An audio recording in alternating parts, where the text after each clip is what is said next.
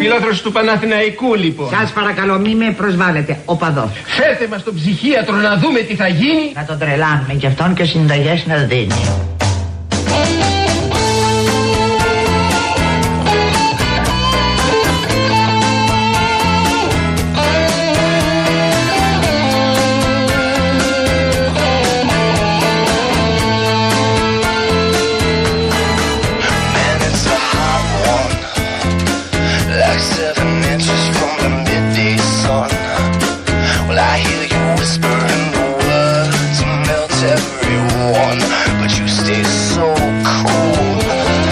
Πάρα πολύ ωραία. 4 και 7 πρώτα λεπτά κουτερία LFM, το αληθινό ραδιόφωνο. Θα είμαστε μαζί μέχρι τις 5 εδώ στα παιδιά της αλλαγής με τον κύριο Λάσκαρη αγοραστό του πυργολέχου, την κυρία Δέσπινα Καλοχέρη στο 211-200-8200.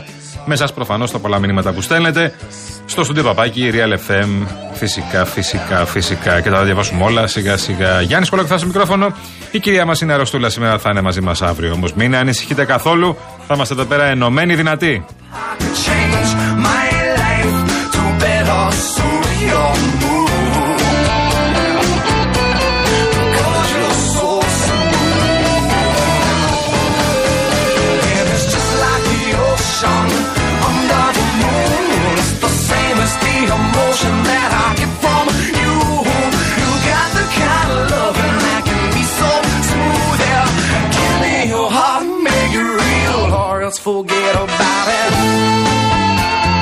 Βλέπω η κίνηση, εντάξει, το ποτηλιάσμα έχει φτάσει πολύ ψηλά. Έχουν αποσυρθεί τα αυτοκίνητα όπως ακούσατε. Ε, αλλά βλέπω ότι φτάνει η κίνηση καλά.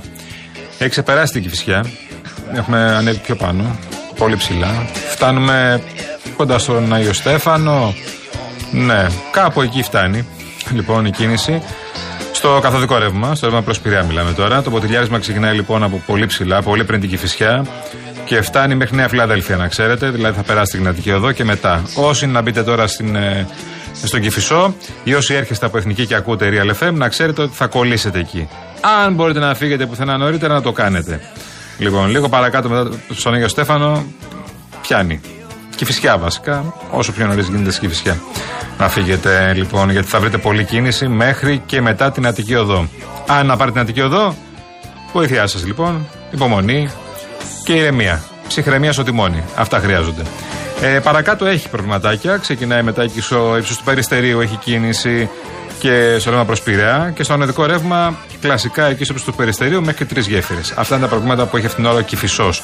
Κυφυσίας Μεσογείων αναδιαστήματα έχουν κίνηση.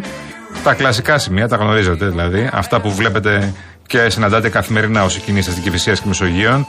Αναδιαστήματα και σε πολλά διαστήματα, να, πούμε, να είμαστε και ειλικρινείς. Έχει κίνηση και πολύ στα αντιληστήρια, εκεί στην ε, περιφερειακή Εγάλεο, ε, νωρίς στην περιφερειακή Εγάλεο και σκάει από εκεί που σκάει, ας πούμε, στη, στη θάλασσα. Μέχρι εκεί, μέχρι τα φανάρια δηλαδή, στον Ασπρόβηγο έχει κίνηση. Είναι ποτηλιαρισμένο. Η σχέση του είναι μια χαρά. Μάλιστα, ο Πειραιάς, ε, κάτι ζω, ζόρια έχει μικρά, έτσι, σε, σε κεντρικούς δρόμους και η παρελιακή έχει φτιάξει. Μόνο το κομμάτι από ελληνικό μέχρι και άλυμο έχει, μέχρι και καλαμάκι. Στην ουσία έχει κίνηση. Έχει, είναι ποτηλιαρισμένο δηλαδή μέχρι το σημείο που έχει την πεζογέφυρα, ξέρετε πολύ καλά. Εκεί που είναι το κλασικό πρόβλημα στην Καλαμαγίου. It's the same as the emotion that I get from you. You got the kind of loving that can be so smooth. Yeah, give me your heart, make it real, or else forget about it. Ο Σωτήρης μου λέει εδώ πέρα ελληνικό απέναντι σε γέλια. Λέει, ξεκαρδίζονται στη λάμδα λέει που το πήραν τζάμπα το ελληνικό. Ε, Όχι και τζάμπα τώρα και εσύ. Έλα τώρα. Εντάξει, κάτσε να το δούμε. Σου λέω εγώ, να το δούμε. Δεν δεν βλέπουμε και κοσμογονία έργων, αλλά εντάξει. Δεν είμαστε και ειδικοί σε αυτά. Α το πούμε έτσι. Αλλά κάτι πρέπει να δούμε κάποια στιγμή κι εμείς. Δεν θα δούμε κανένα έργο. Ο Γιώργος, γεια σας κυρία μου, γεια σας κύριε Γιώργο μας που είστε στην παρέα μας. Γιάννης Τσιάπας, ο καλός μου φίλος, ο σύντροφος, επειδή είδα όλη τη συνέντευξη με Σωτάκη στο BBC, του έγινε εξής ερώτηση από δημοσιογράφο. Πού πιστεύετε ότι φαίνονται καλύτερα, στο Βρετανικό Μουσείο ή στην Αθήνα; Και έτσι προέκυψε η απάντηση. Εντάξει. Ε, συμφωνώ μαζί σου. Αλλά δεν απάντησε τώρα αυτή. Φαίνονται καλύτερα στο Μουσείο της Ακρόπολης. Προφανώς φαίνονται καλύτερα στο Μουσείο της Ακρόπολης. Το είπαμε. Προφανώς θα φαίνονται τα γλυπτά. Ε, Αυτοί οι Έλληνες είμαστε. Αυτό θέλουμε. Τι θέλουμε δηλαδή. Να φαίνονται αλλού. Λοιπόν, εκεί φαίνονται καλύτερα.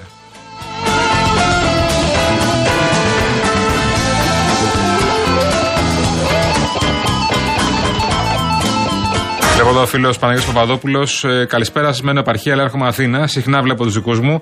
Δεν έκλεψαν τα στολίδια, λέει. Ο Δήμος τα έβαλε έτσι γιατί τα έκλεβαν πέρσι. Όχι, όχι, φίλε μου, ρωτήσαμε. Δεν ξέρω αν έχουν κάνει έτσι. Λέει στην Πατησία, ενώ να πατήσει και στη Λαμπρινή, έτσι τα βάλω Δήμος.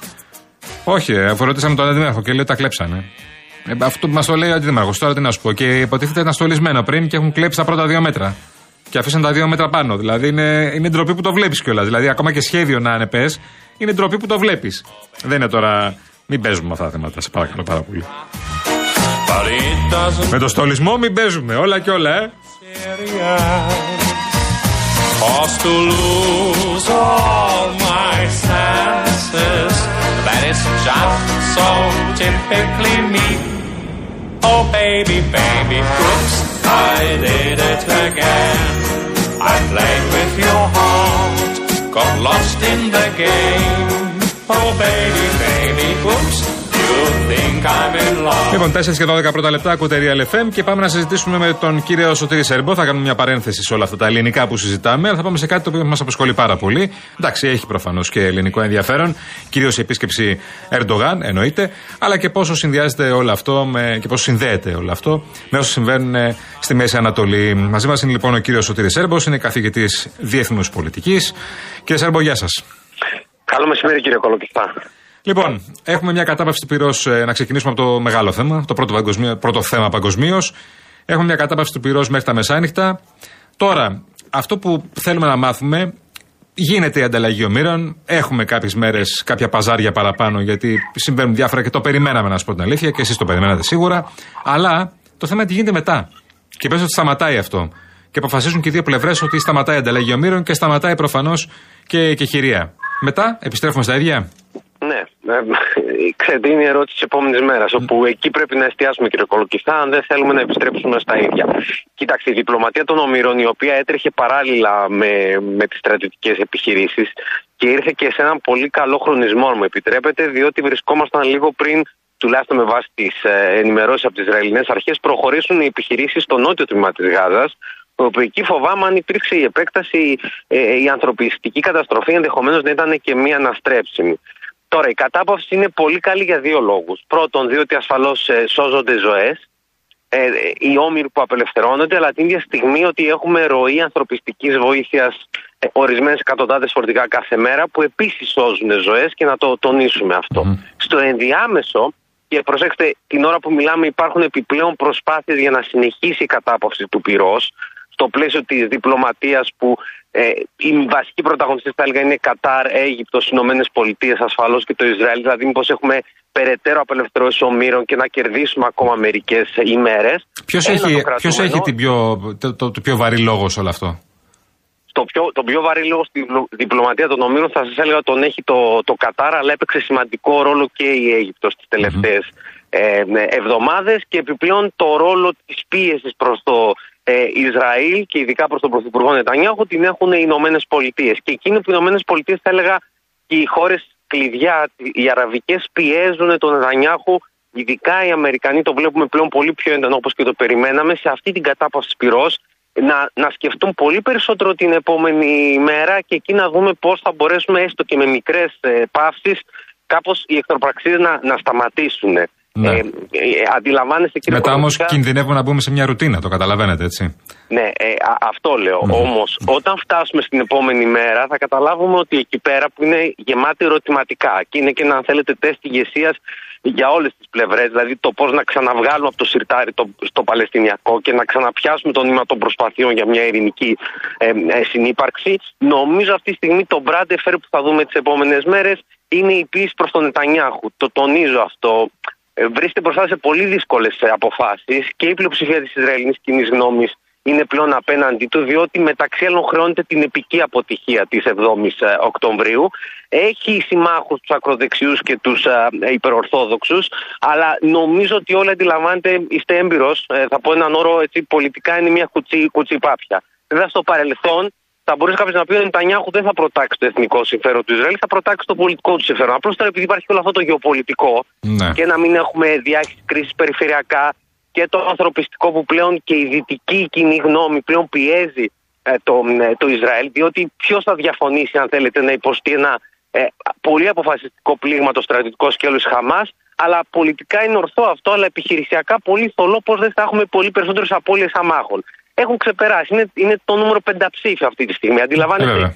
Αν δεν δούμε την επόμενη, επαναλαμβάνω, μέρα, κιν- κινδυνεύουμε να εγκλωβιστούμε σε έναν ε, φαύλο κύκλο, αν θέλετε, ε, να ρίξουμε περαιτέρω νερό στο μήλο του ριζοσπαστισμού και του, και του εξτρεμισμού. Αυτή νομίζω είναι η δυσκολία, Ναι. ε, αλλά ακόμα και αυτή η μικρή κατάπαυση του πυρός ε, δίνει, αν θέλετε, μία, μία χαραμάδα προκειμένου να, να, λειτουργήσει, να λειτουργήσει η διπλωματία. Τώρα, αν έχουμε επέκταση ε, των, ε, των επιχειρήσεων, εκεί αντιλαμβάνεστε ε, τα πράγματα ζορίζουν πολύ περισσότερο. Καταρχήν, ε, πού θα πάνε όλοι αυτοί οι άνθρωποι, οι Παλαιστίνοι, δηλαδή ξανα, ξαναμπεί και το ζήτημα του, του προσφυγικού και ενδεχομένως ότι υπάρχουν και κάποιες κόκκινες γράμμε. Δηλαδή, όλοι οι άλλε πλευρές έχουν αυτοσυγκράτηση. Κανείς δεν θέλει να μπει σε ένα περιφερειακό πόλεμο, ούτε το Ιράν, ούτε η Χεσμολάχ κλπ.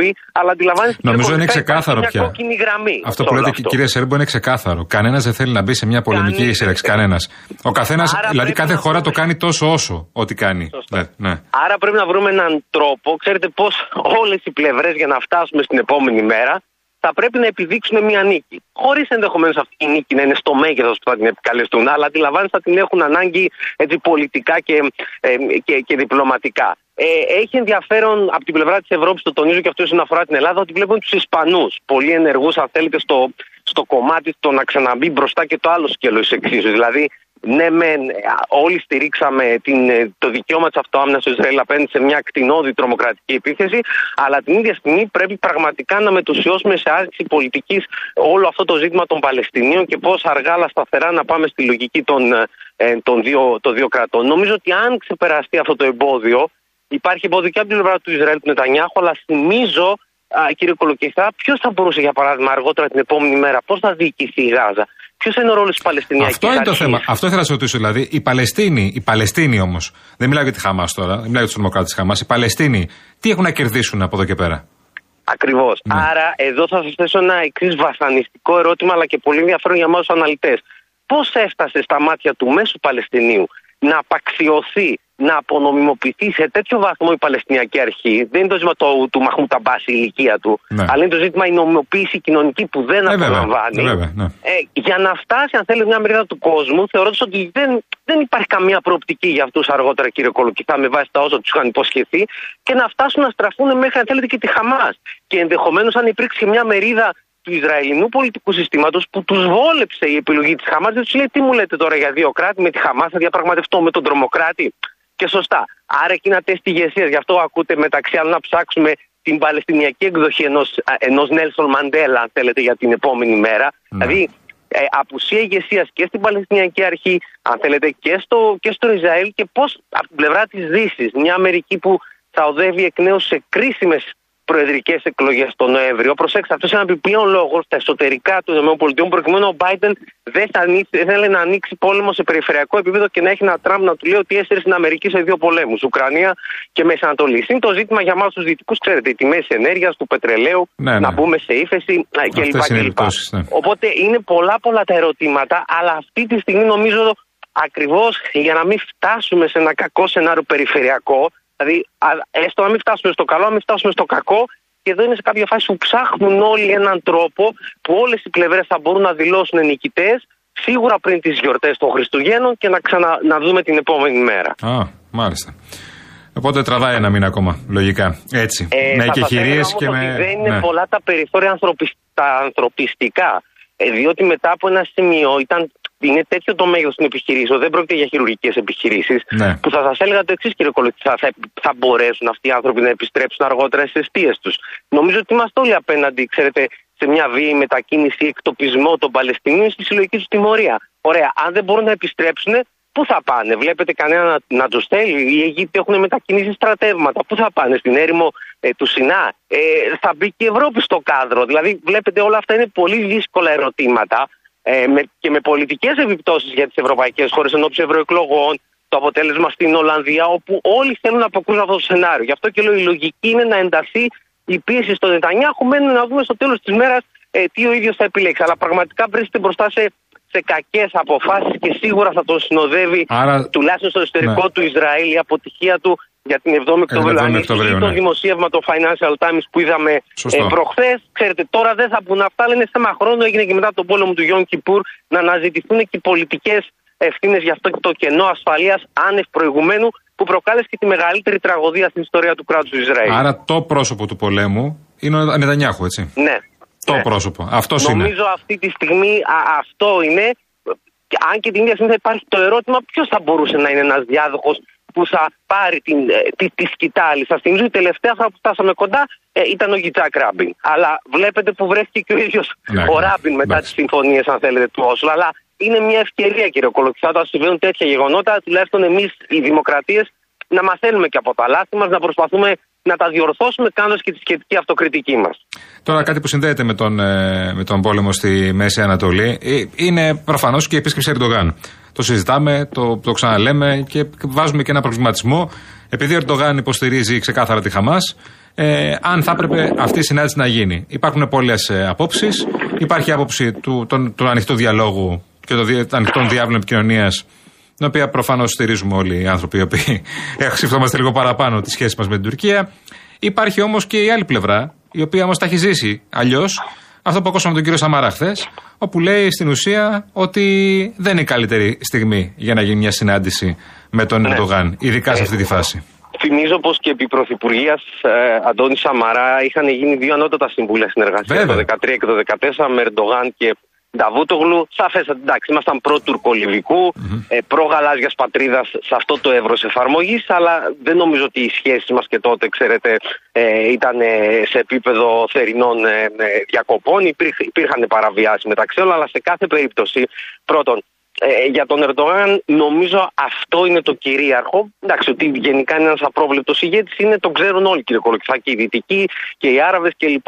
Αλλά διαμερισματοποιεί τα ζητήματα και είναι και δεινός τακτικιστής όταν απαιτείται. Γιατί η Τουρκία υποχρεώθηκε να κάνει μια τακτική αναδίπλωση και της Ελλάδας, πρωτίστως λόγω της οικονομίας της, των σχέσεων της με τη Δύση που θέλει λεφτά, θέλει οπλικά συστήματα α, α, κλπ. Άρα αυτό που με προβληματίζει με επίπεδο εθνική στρατηγική, ίσως το θυμάστε, βλέπουμε ένα εκρεμές που κινείται από το καλοκαίρι που λέγαμε ε, έχουμε ένα μεγάλο παράθυρο ευκαιρίας και μπορεί να φτάσουμε ως τη Χάγη αυτή τη φορά, μέχρι αυτά που συζητάμε τώρα αυτές τις μέρες. Ε, μήπως ήταν καλύτερο να μην έρθει ο Τούρκος πρόεδρος στην Αθήνα. Ναι. Αυτό νομίζω κάτι δείχνει ε, ε, από κάτω. Σε κάθε περίπτωση αυτό που πρέπει να κρατήσουμε είναι να είμαστε ρεαλιστές όσον αφορά τις προσδοκίες μας. Η θετική ατζέντα είναι καλό, αν θέλετε, να, να, να, να προχωρήσει. Είναι καλό να υπάρχει αυτή η αποκλιμάκωση όσον αφορά την ένδυση στο πεδίο. Η ουσιαστική βελτίωση των τουρκικών σχέσεων περιλαμβάνει αλλαγή παραδείγματος από την άλλη πλευρά. Δεν έχουμε ενδείξει προς αυτήν την κατεύθυνση. Αλλά ας πούμε, ας πάμε στο κακό σενάριο και κλείνω με αυτό, ότι ο κύριος Ερντογάν είναι απρόβλεπτος και λέει κάποια πράγματα που δεν θα θέλαμε να ακούσουν στην Αθήνα.